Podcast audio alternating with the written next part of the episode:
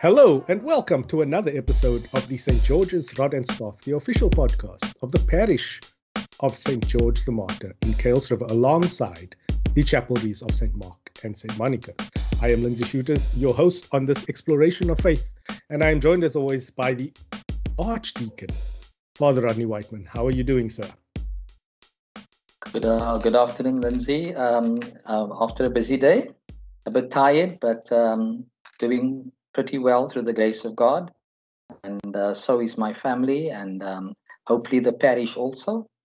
Mm.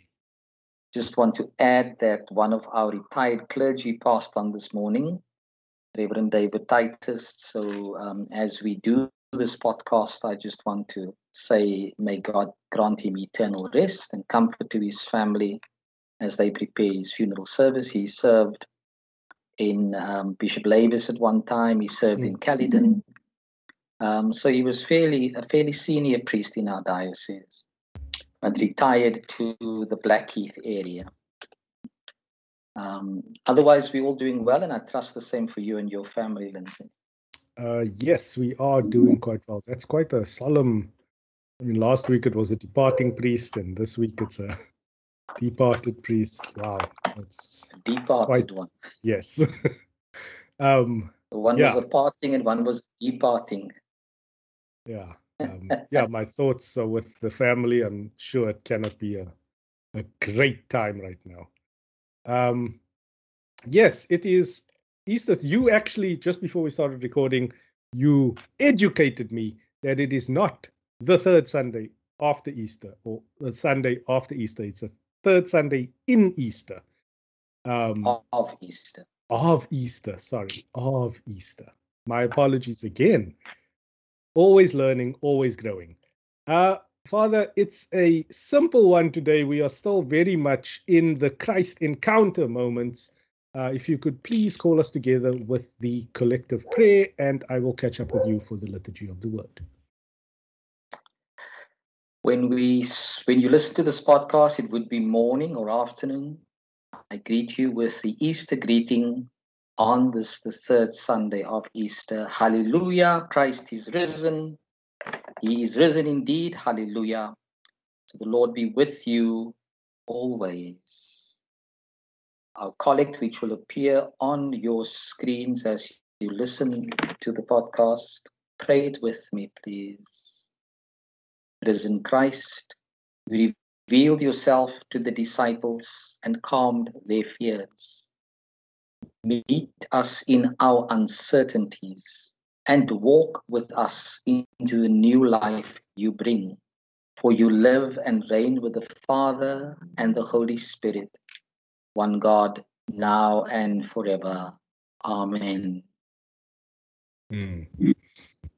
So I told you earlier that I have one simple question, but we first have to deal with the Acts um, story, which is chapter 3, verses 12 to 19. I'm going to take you down to verse 13, which is the God of Abraham, Isaac, and Jacob, the God of our ancestors, has given divine glory to his servant Jesus. But you handed him over to the authorities and you rejected him in Pilate's presence, even after Pilate had decided to set him free. So here we are returning to a situation where it's like the person who died for your sins was the person you put to death, not the Romans. Uh, there was a lyric by an artist called Chance the Rapper, who I enjoy quite a bit, and he is quite a God fearing, committed Christian, or at least he projects himself.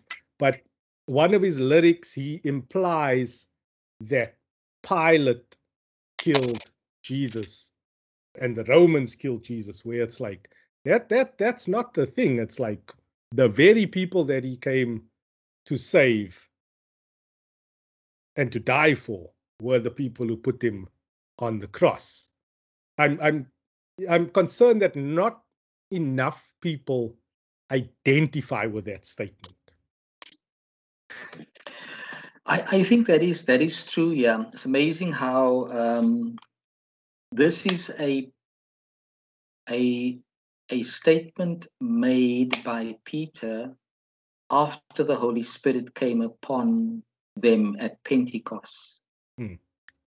And at Pentecost, um, in I suppose in for me in that one verse, uh, Peter puts together where the journey started, where the story started to unfold, and where where where it came to where Pilate is included in the story. So he goes back and shows us how busy God was amongst the ancestors of the people. Um, these are stories that the people who were hearing, fellow Israelites, uh, would have related to because those are the stories that were told to them how God was with Abram, with Isaac, and with Jacob.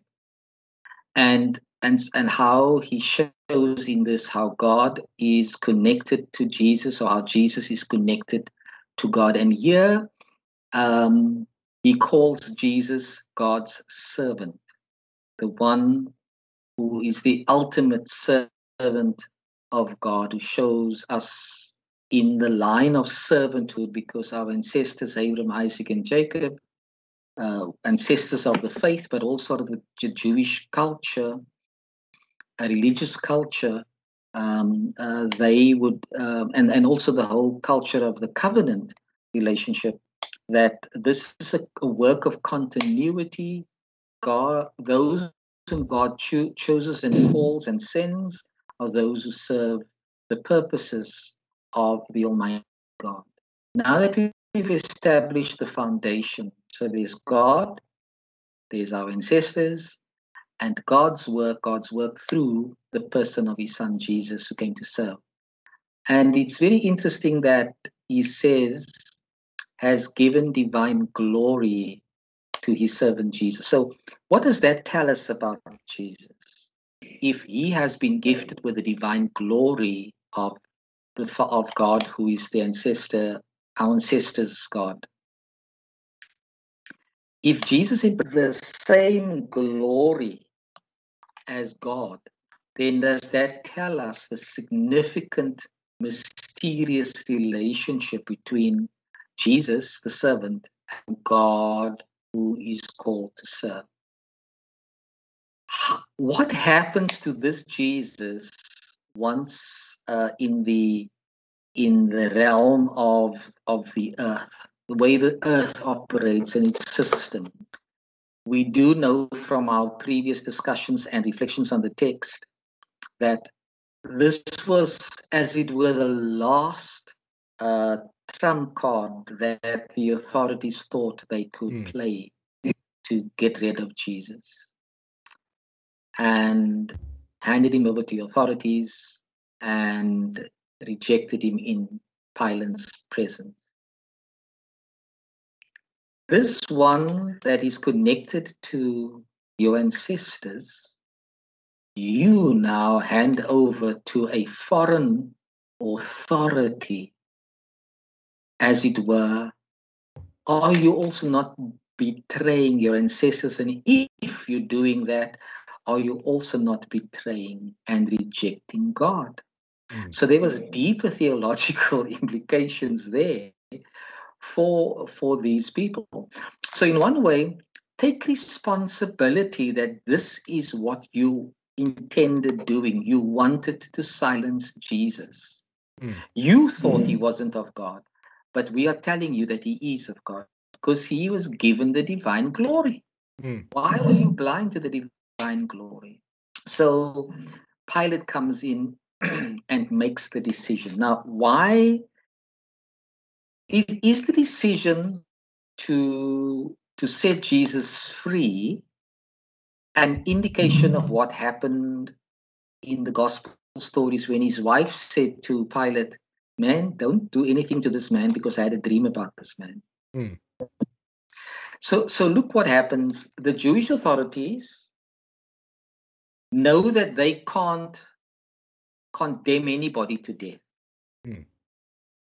Because they're under a foreign power whose laws they had to subject themselves to. So Pilate's desire to free Jesus, not because he was impressed by Jesus, but because this was Jewish stuff. You know, Hmm. he's the governor. Why does he need to be caught up in the triviality of Jewish debate? As if Jesus had not even reckoned him included in the work of God of salvation.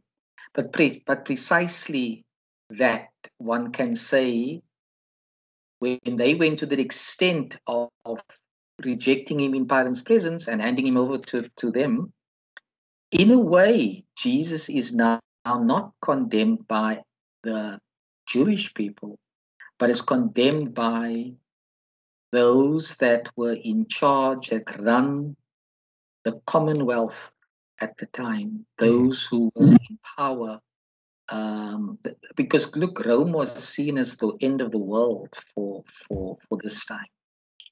Um, and also the word decision, after even after Pilate decided, that word is quite deceptive because Jesus told Pilate, "You have no no authority to do anything to me." Mm. Though Pilate tried to claim that. So here Jesus is pitted against worldly authorities.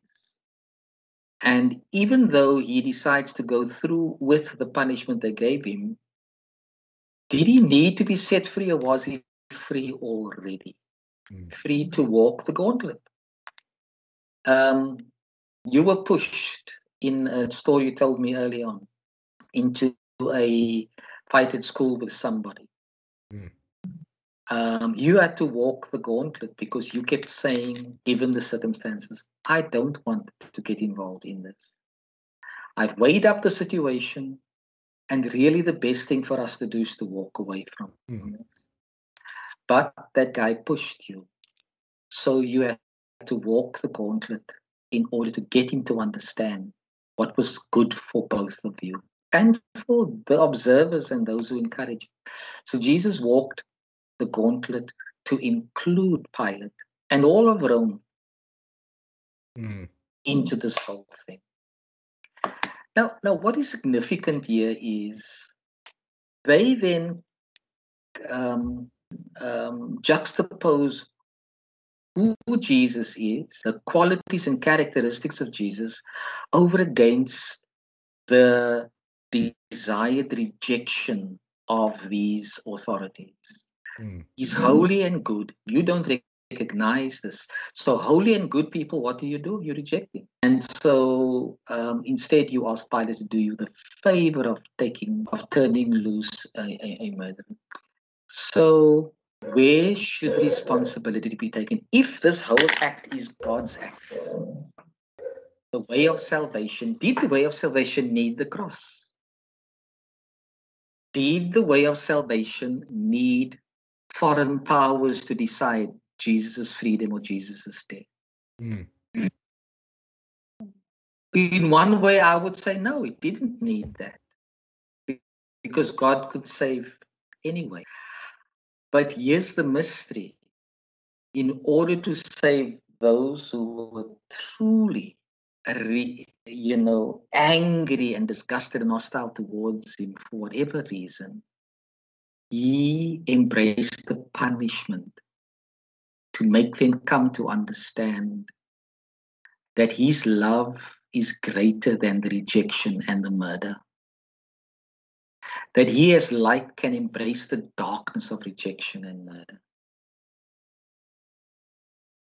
Mm. so that they are those who can now witness to the power of God raising him from the dead. The worst enemy we face is death. But going back to the ancestors, the God of our ancestors, the God who glorified Jesus, is the God who has the power over death. Why? So no why, matter do you, why do you frame death as a enemy? Why do I frame death as an enemy? Death inevitably is an enemy, even while we're still alive. Just look at our relationships. As soon as we're angry with each other, what happens? Silence becomes the order of death to a relationship. So, what does death actually do? It separates, it hurts and pains, and it can end up destructive if we choose to live in that way. So, maybe there's more ways to look at death depending on the context thereof. Mm. To, to reject and order a holy and good man to die, one would ask, what's the justice in all of that? What's the goodness is all in all of that? What makes the authorities who could give, um, who seem to think they had in their power, uh, the the and the law in their hands to be able to do this? So, as it were, in the hands of those who make the judgment call, to those who, who, who make the arrests, the power of death and life seems to be in the hands of, of it. I, I wonder whether this takes us back again to the story of the of the Garden of Eden and the tree mm. of, of knowledge. When you think you have the law, you assume you have the power of death and life in your hand. We we've been listening to um, the sad um, re- re- results of police brutality in the United States. Mm. And the way that one listens to the story, one gets the impression that the power of life and death is in the hands of those that sit in the judgment seats who make the laws and their army. So that kind of, of scenario of death, you know, is very frightening. We experienced it during apartheid time. Mm-hmm. You know, the, the, the, the authorities gave you almost an impression. It's but genade that you walk the streets if you are black. They can snuff you out because you don't mean a jack.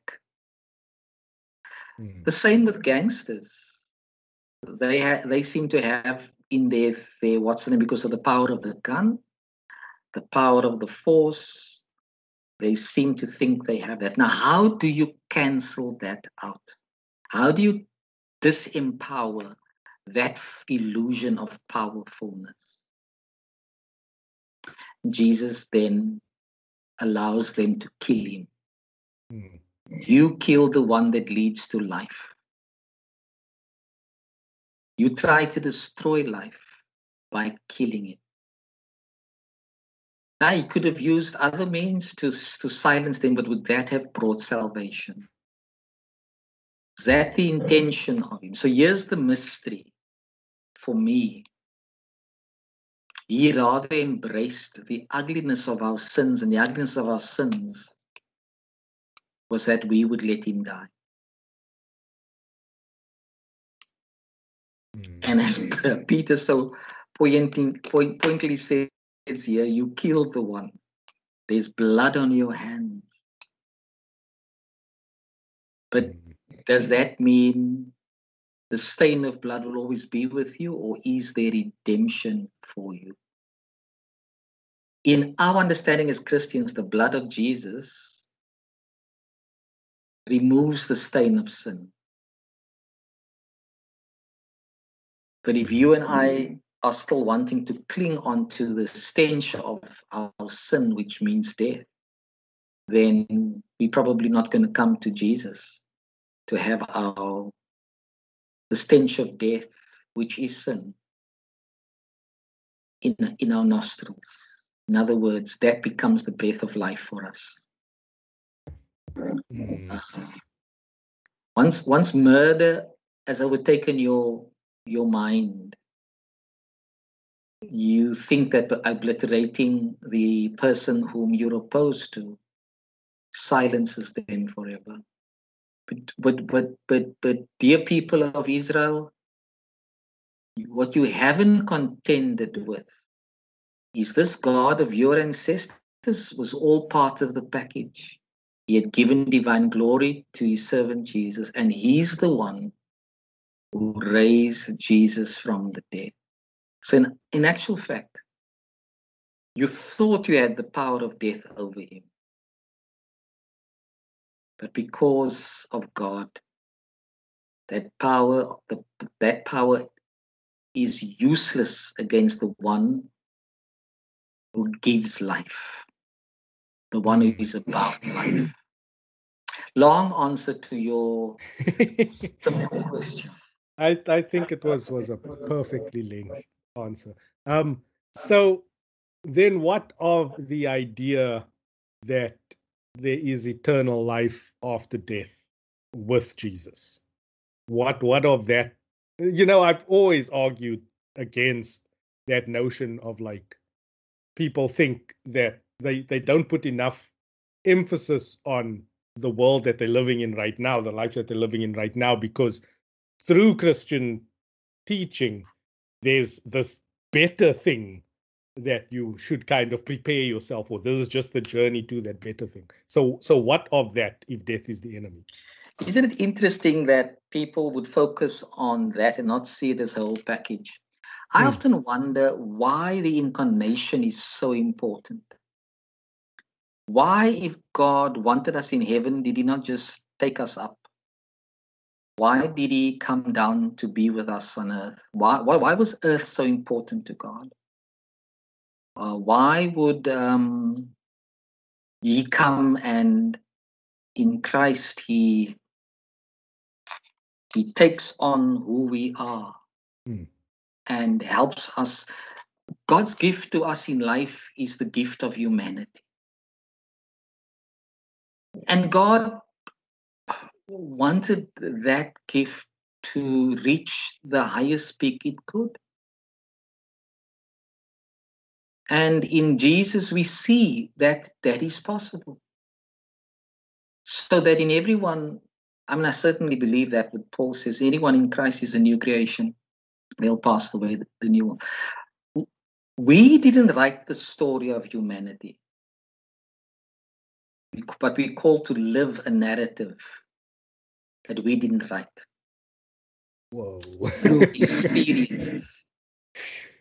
Uh. The narrative of humanity is not with us, yet within the experience of humanity and, and embracing it in community with others, not just family uh, and the wider community out there.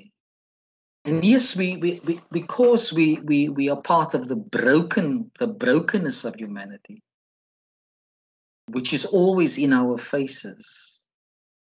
Um, we we we we we were given the narrative of of a new Adam.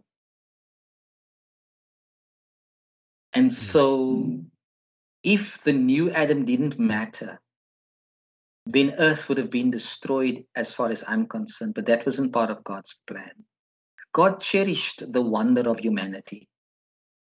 The, the, the theology of creation teaches us from the scriptures that when God saw what God had made, God said, and it was good.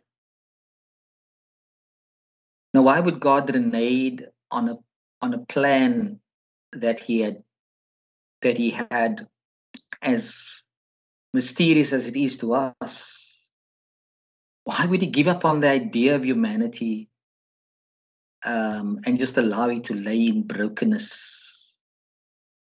Why did he make every effort to redeem it?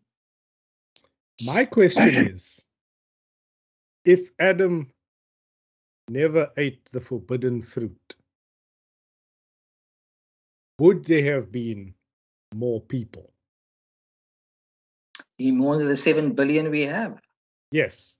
Would there have been more than just Adam and Eve? Because in the creationist idea, it's God made Adam so that he could have a companion, and then God made Eve as a companion for Adam.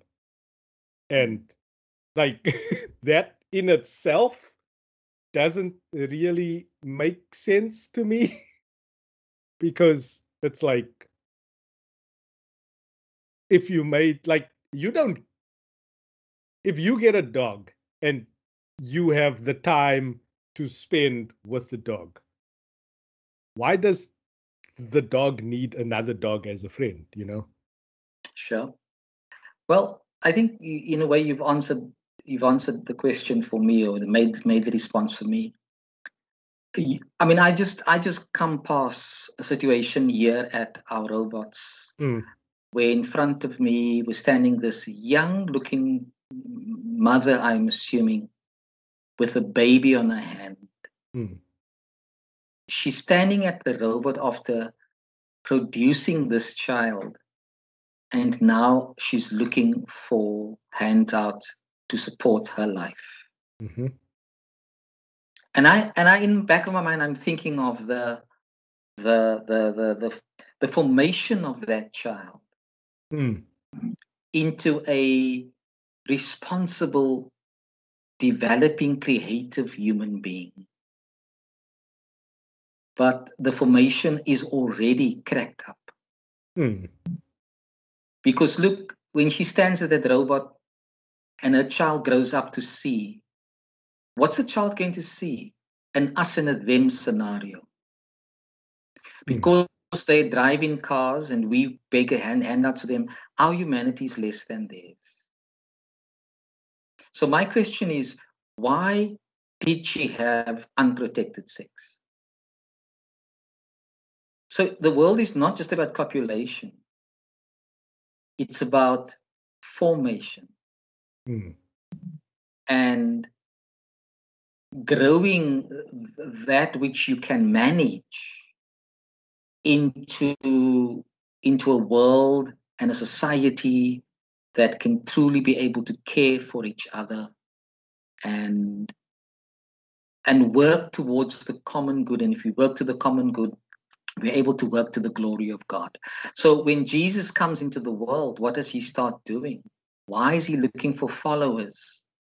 Um, when everybody's just following their own routine, even to the extent that those in the religious sector had power over people because people were lost. Jesus said that. These are sheep without a shepherd. The Isaiah prophet prophet prophesied prophesies that. So humanity was in a state of of of impairment.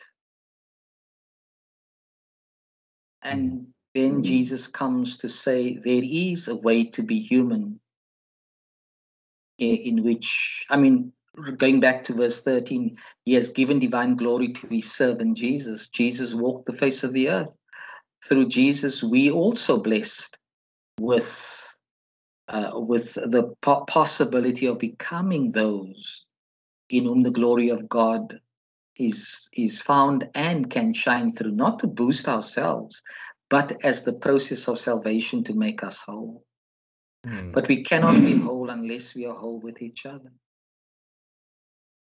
So Jesus comes to show us not just how to be a man, Jesus comes us to show us how to be humanity, how to be a new creation beyond just being the individual who inevitably destroys the world for selfish gain. Mm. So if our if our call was just to procreate, then shouldn't they have also been part of procreation the responsibility of how to raise develop, grow, form responsible children into responsible adults who can look after the world, uh, who can care for God's creation because God said it was good. What did we do to it? We destroyed it. Well, that's what we get told. No one That's was what- there. No, but if we look at what we what's going on with us now, the behavior is reflective of what happened in even even if the the Garden of Eden is just a, a story to help us understand a possible truth, yeah. then what's going on now reflects just what humanity was like then. You see, somehow the tree of knowledge has not really disappeared. That temptation that that that Adam and Eve faced is still very much with us, almost on an everyday basis. Well, there's different ways of framing that, but like, so so don't, don't run away from that point. Don't run No. away from that point. That's the reality that faces us all, because we have the power to choose. yeah, And in this life, to choose to obey God who created us and become what God wants us to become, and we don't even know the quarter of that, or to become the way we have become in our state of brokenness. So that fighting becomes a possibility for us rather than reconciliation. no, I I, I see what you did there. Um,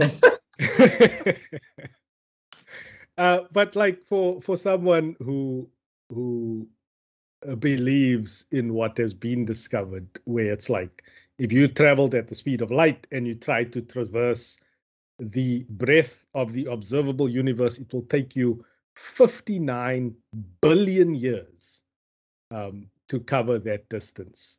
So, like, Earth and the humanity here is just a even smaller than a sand grain um, in the grand scheme of things. Absolutely.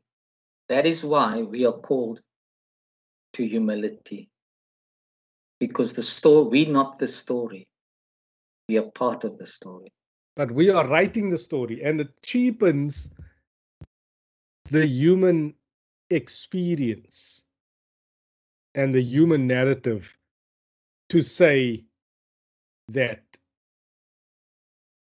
it was all because like that there was only one man and one woman created and that it was a failure on our part that brought all the pain and everything. So it's like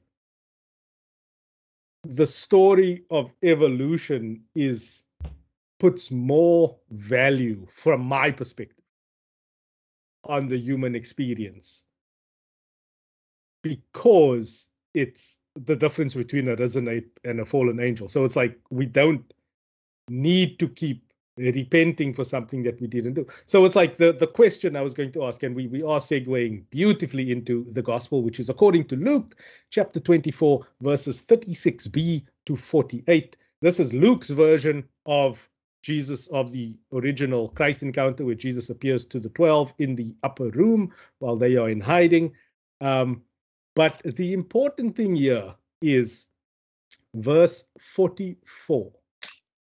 Then he said to them, These are my words that I spoke to you while I was still with you, that everything written about me in the law of Moses and the prophets and the Psalms must be fulfilled.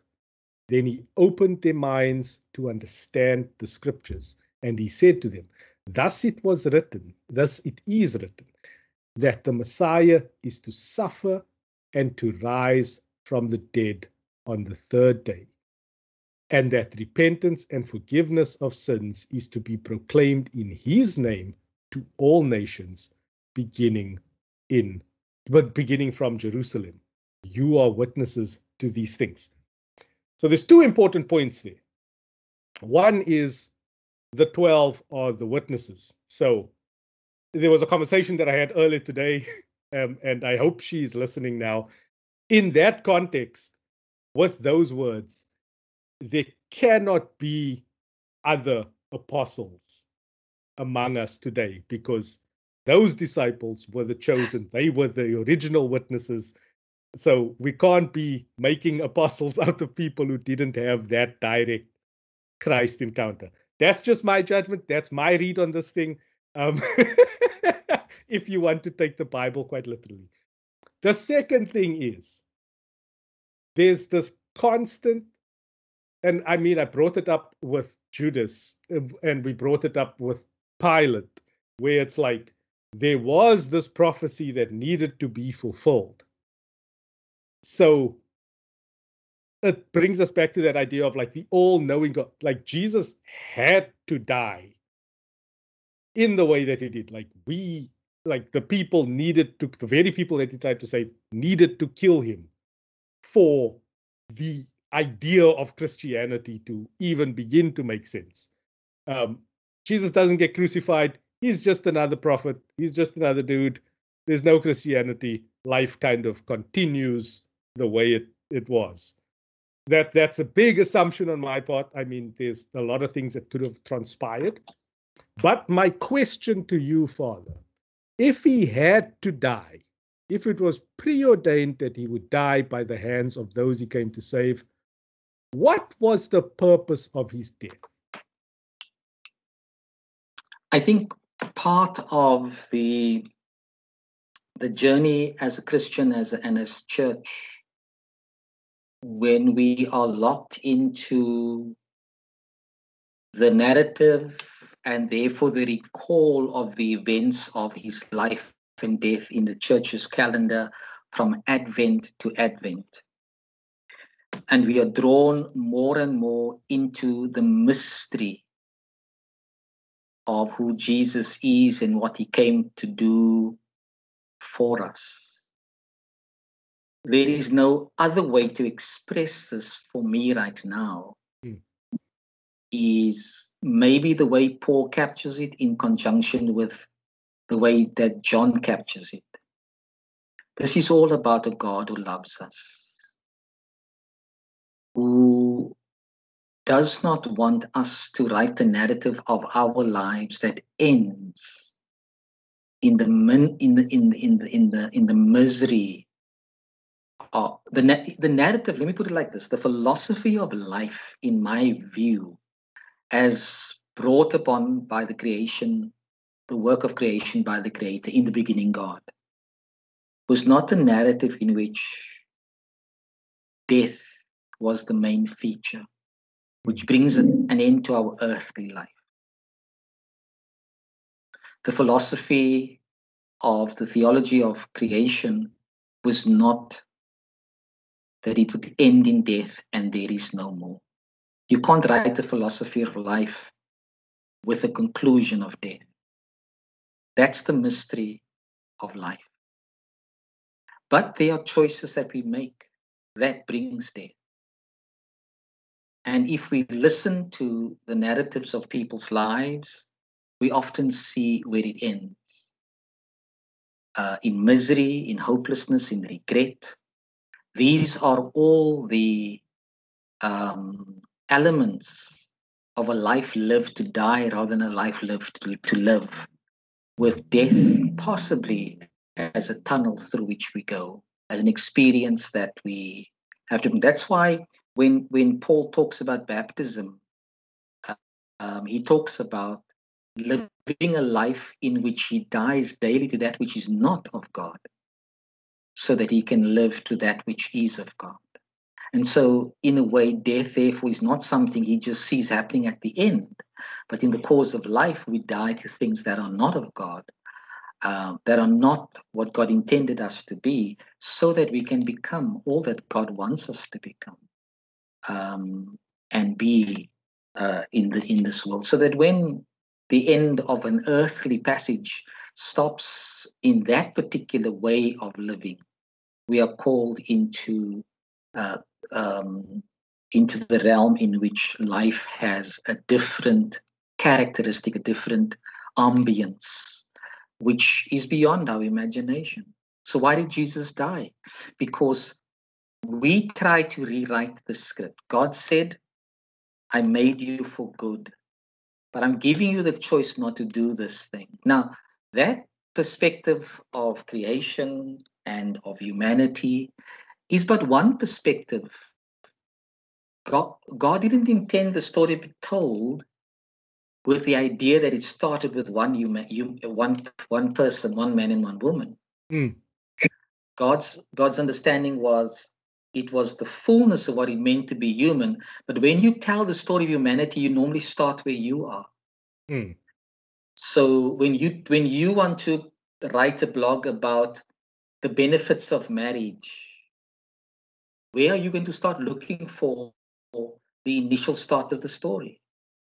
But by your marriage. That's the narrative. And you're, you're then trying to bring others to the conversation based on their own experience. So so now so now we've written, we've tried, and this is the point you made earlier, on which I don't necessarily agree. We are not the authors, we are probably co authors of the mm. story mm. of humanity. When Peter tells the story of Jesus, he goes in the Acts, he goes back to the ancestral. That's the story that they live. That's how they saw God in action in their lives Mm. and mm. how he's connected with Jesus. Now, correlated to that, you then raise, which is brilliant, I must say, the 20, the 24th chapter 44 of Luke. You put that alongside verse 13 of the Acts passage. Because what Jesus now says is, where he says, These are the words that I spoke to you. Mm. Now he brings mm. into the story that he tells, the teaching that he gives, and he says, But hold it, this story has a history, mm. which you know law of Moses, the prophets, and the Psalm. All that is happening right now is, whilst the narrative was written, God was moving in the narrative until at some point the fulfillment real, is realized. That's the story, you know, that's the key point. What's that point when they're telling story in, in story form? Mm. You know, it starts there, but the climax of the story is this. But once you've reached the climax of the story, does the story end there? No. Mm. A new chapter is opened. What's the effect of that, reaching that fulfillment of that climax? And he says, then he opened their minds to understand the scriptures. Mm. So now, being with them for three years, after the resurrection experience, he still has to open clogged minds Mm. Because scripture was the written narrative.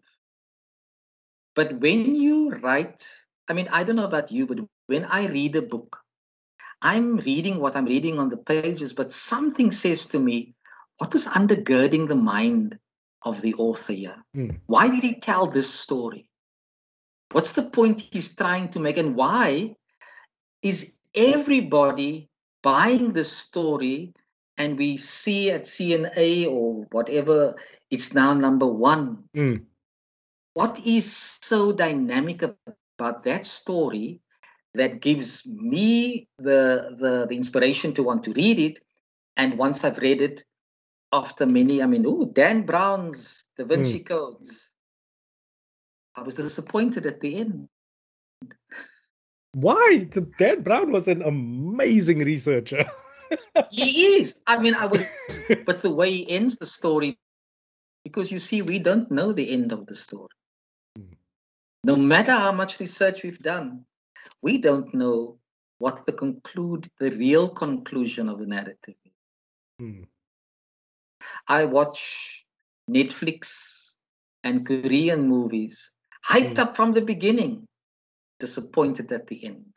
All of them ending that way. Then I say, what was the purpose of all of this? So we don't know the end of the story. Why does he open up the scriptures to them?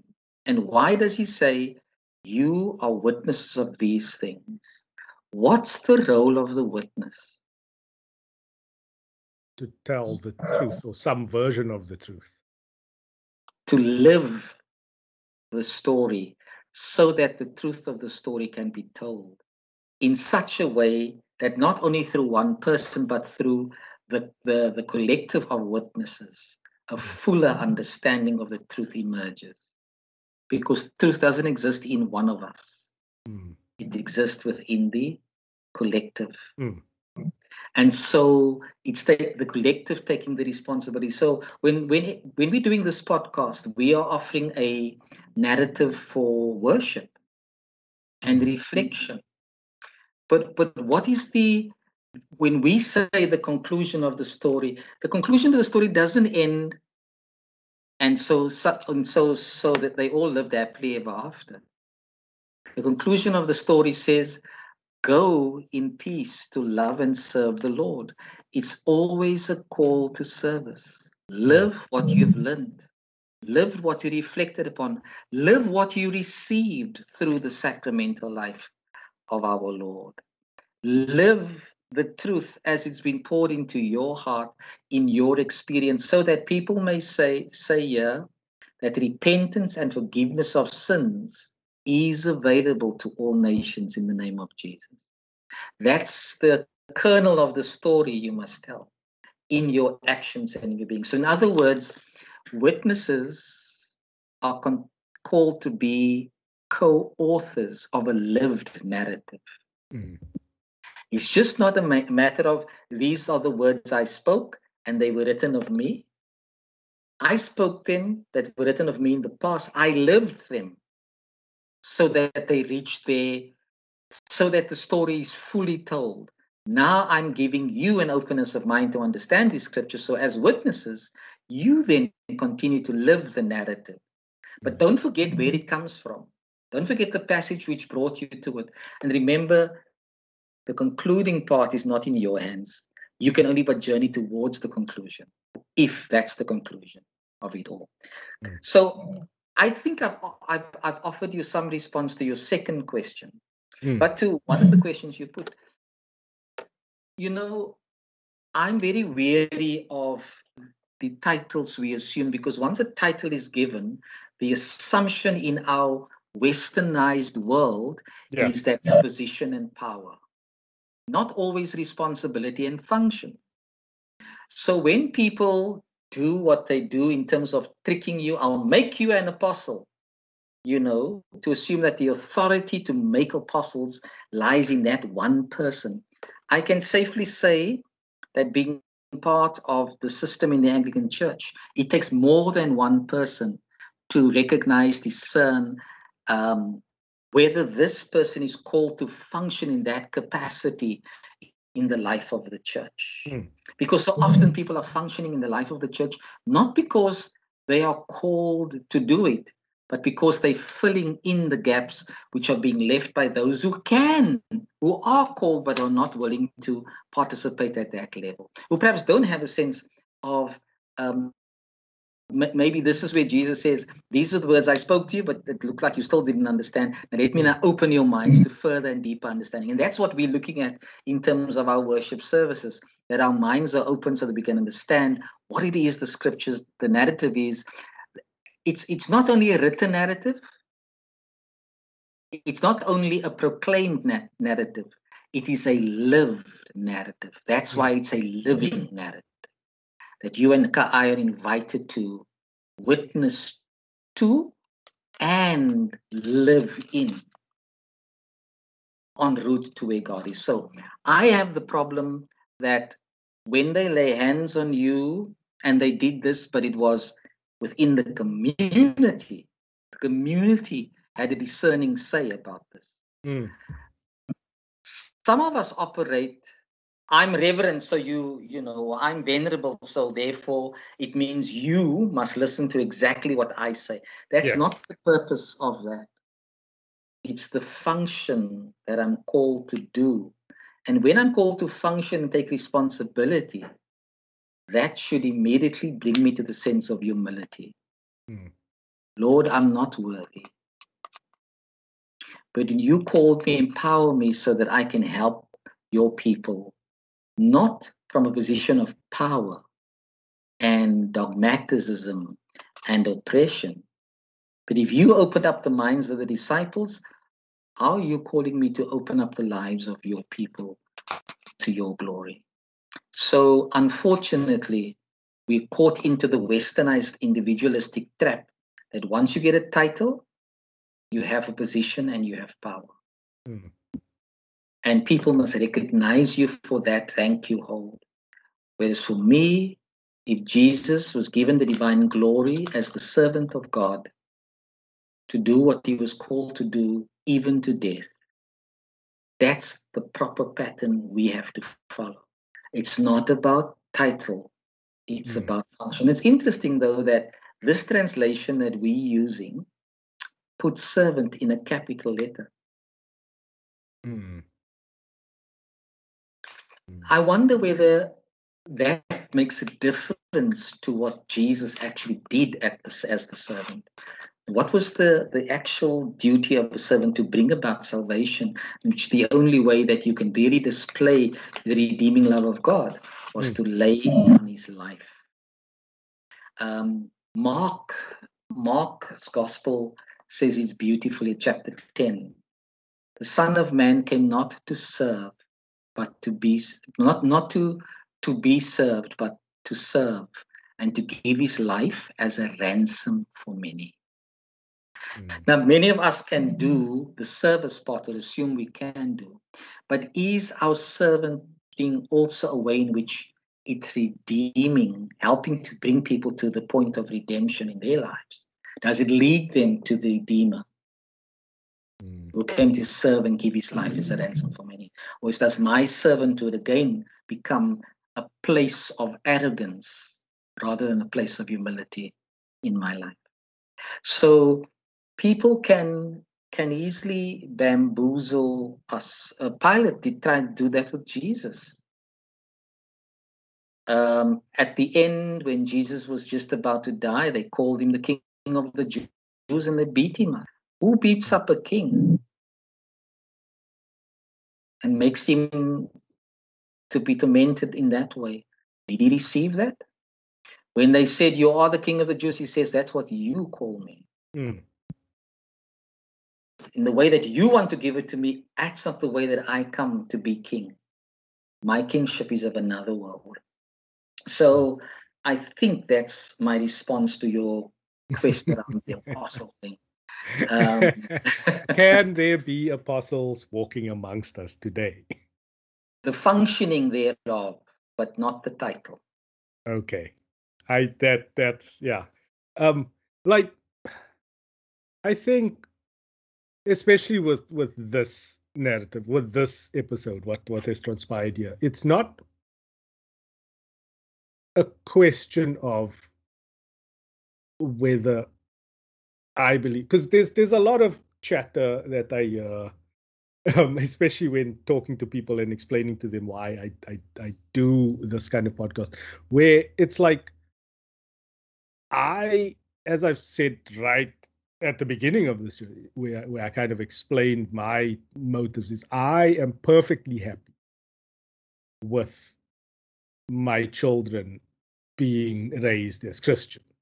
They say their bedtime prayers every night. They pray before every meal. Um, it, it's a nice discipline to fall into. It's a nice mindfulness because, again, I fully support the idea of Christianity being a fully, like a very accessible philosophy that prescribes universal love and acceptance um, and respect for one another, which is is amazing. And for me to be able to converse with you about these sorts of things, what is contained in the tenets of that philosophy, like really trying to find the foundation so that people can my intention is that people can go on their own exploration what their relationship is what your relationship is with the faith with the understanding with your understanding of what it means to be christian when you call yourself christian what does that mean what are the prescribed beliefs that come with that? And are you willing to accept that that is the trade off? And then, like, as a secondary effect, having conversations about humanity, about the human experience with other people, relating on a common knowledge base and the interpretation of that knowledge it's how I can converse with my wife, who is deeply Christian. It's how I converse with my parents, who were deeply Christian, um, committed Christians, faithful Christians. Uh, and I, I, don't. There may have been a little bit of of, of a tone there, um, but I, I, really mean no no offense when when when I say those terms because we all need something that we believe in. We all need a roadmap for how we decide to live our lives. And as long as it comes with a set of guidelines to help you build up another person, I am perfectly happy to explore and engage on that. Because I'm just curious. Hmm. um, and I think, yeah, that that that's why the the questioning about like what was the purpose of the death because by my reading it's all to legitimize the actions of jesus um, and that is where i will leave you um, this evening Yeah, uh, can can I maybe just do a, a short response to it? Yeah. I think it goes back to the way you defined this podcast. Um, what does the does exploring our faith means we know it all? Hmm. But we start from the premise that we have the potential to, and we've come to believe in something. There's a passage of how that has happened. We have the common narrative of the scriptures. We also have our human experiences and many other voices who've given input into our lives over time, whether we agree or not. People that we've read, people we studied about, um, in relation to what uh, the scriptures have, have revealed to us. So now, as we grow into this through exploration, what then what then becomes of our faith? How does it how is it informed, formed and transformed through this exploration experience? Given that we're taking the text and the text is about who God is and who God is in Jesus Christ and how God relates to creation and humanity, the world, as it were. Mm. Yes, that is a story written in an ancient context, but a story very well written in such that we can contextualize the interpretation of that story in our time for its benefits. So, alongside this Christian narrative, there's other narratives that are being read in order to explore this whole area of faith. Because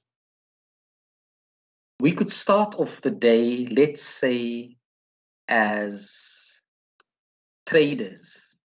Mm. I believe today that stock X will reach its climates at that point of the day. So I'm going to apply myself to that belief. Mm. So whether we like it or not, belief somehow comes into the frame. What we are saying is just not about uh, a, a, um, a, a right and a, a, um, um, a, a yes and a no action. It's deeper than that. So this word explore is very chief in the way we are, we are telling the story because very much very much in what we are doing is not just me saying what I think the text may have. I could easily say, I believe. Then he opened their minds to understand the scriptures. Now let's explore why I believe that. And then I could give my understanding, not just understanding of that text, but the meaning of the need for my mind to open, who opened my mind in the past, what text did they use, why do I need to understand it? And when one understands it, what becomes the next step as you know, where does it lead me to? So I think that area of exploration is a very key thing. That means we've not and cannot fully finally make up our minds today, but we are journeying towards what Jesus says uh, this must be fulfilled. We're moving towards fulfillment, not towards conclusion, towards fulfillment, uh, which is, is, is sort of my embrace of the philosophy of, of the life that God has given us. So I certainly um, am, am glad to be in this conversation because you are giving voice and therefore opportunity to others' voices to explore their questions of life in relation to the text that is provided for us as scripture or, or in whatever way it's, it's provided for us. The question, of course, is this Am I searching for God in my search? Empirically. Mm. Or is God searching for me? And in my search for God, God will find me. And only then will I really find Him. We could do an entire episode just on that question. So you could please extract a few other points of brief reflection uh, in the praise of the church. Thank you, Father, for that. Emerging from the scriptures, Lindsay, is to, for us to give thanks to God. Today we say, give thanks to God our Father, that because of his love, we are assured that we can become his beloved children. By this you have filled our hearts, O God, with gladness, so we can rest in peace because in you we are safe. In our intercessions today, our intercessions is also a new song we sing to the Lord because God has done and continues to do marvelous things. So our prayer is hear us, Holy and Righteous One. Open the minds of your church to the fulfillment of your, your promise beyond our imagining. That you will give us faith to trust in your life restoring power that you will raise up faithful witnesses to proclaim the wonders of your love. That you will inspire legislation, legislators to defend the dignity of all life. May no one be regarded as being less worth. And I pray for our sister who stood at the robot tonight with her young baby. Teach us to honor all people as your children. And then be with all who teach. Sharpen our minds on the wonders of your creation. Nurture wisdom and train us to see, to use the gifts you give. And then we bring before you all who seek your healing grace. Pray for our own parishioners, those on our pew leaflets, the friends of the parish, those who are housebound, and all in institutions of healing. Pour upon them your consolation. Strengthen the faint hearted and give peace to the dying and comfort, compassion, sorry, to the hearts of those called to care. And so hear us, Holy and Righteous One. You hold before us a promise of great hope. Bring us to share in the life of your redeemed author of life, we look to the final revelation of your eternity. We are still living with COVID. We are called to live with dignity and also with caution. So, God, graciously hears our prayers, hear our distress and joy in the struggle with COVID. We thank you for the compliance of the people in order to lower the rate of infection. We thank you. We thank you caution in the use of of vaccines and its effects. We place before you all the plans for further rollout, especially to the elderly and the challenge. The caution in that prayer is about the vaccine that has now been on hold, J, uh, Johnson and Johnson we think of those who are challenged by gender based violence, and in our prayer, into that context, we seek to create awareness, advocacy, and activism. God, even the religious leaders blooded their hands with violence by killing and murdering Jesus after rejecting him. Please save all who experience the violence of rejection and even murder and bring repentance to the minds and hearts of offenders. And we pray for the world. We continue to pray for our continent. God, God bless Africa, guard our children, guide our leaders, and give us peace for Jesus Christ's sake. And then in conclusion, go now, sent by the one who comes and stands amongst us. calling us to witness to his redemptive wounds, proclaiming to the nations repentance and forgiveness of sins in his name, in the conviction that we in him are God's beloved children. May the blessing of God Almighty, the Father, the Son, and the Holy Spirit be among us and remain with us always. Amen. Go in peace to love and serve the Lord. Hallelujah. Hallelujah. In the name of Christ, Amen. Hallelujah. Hallelujah.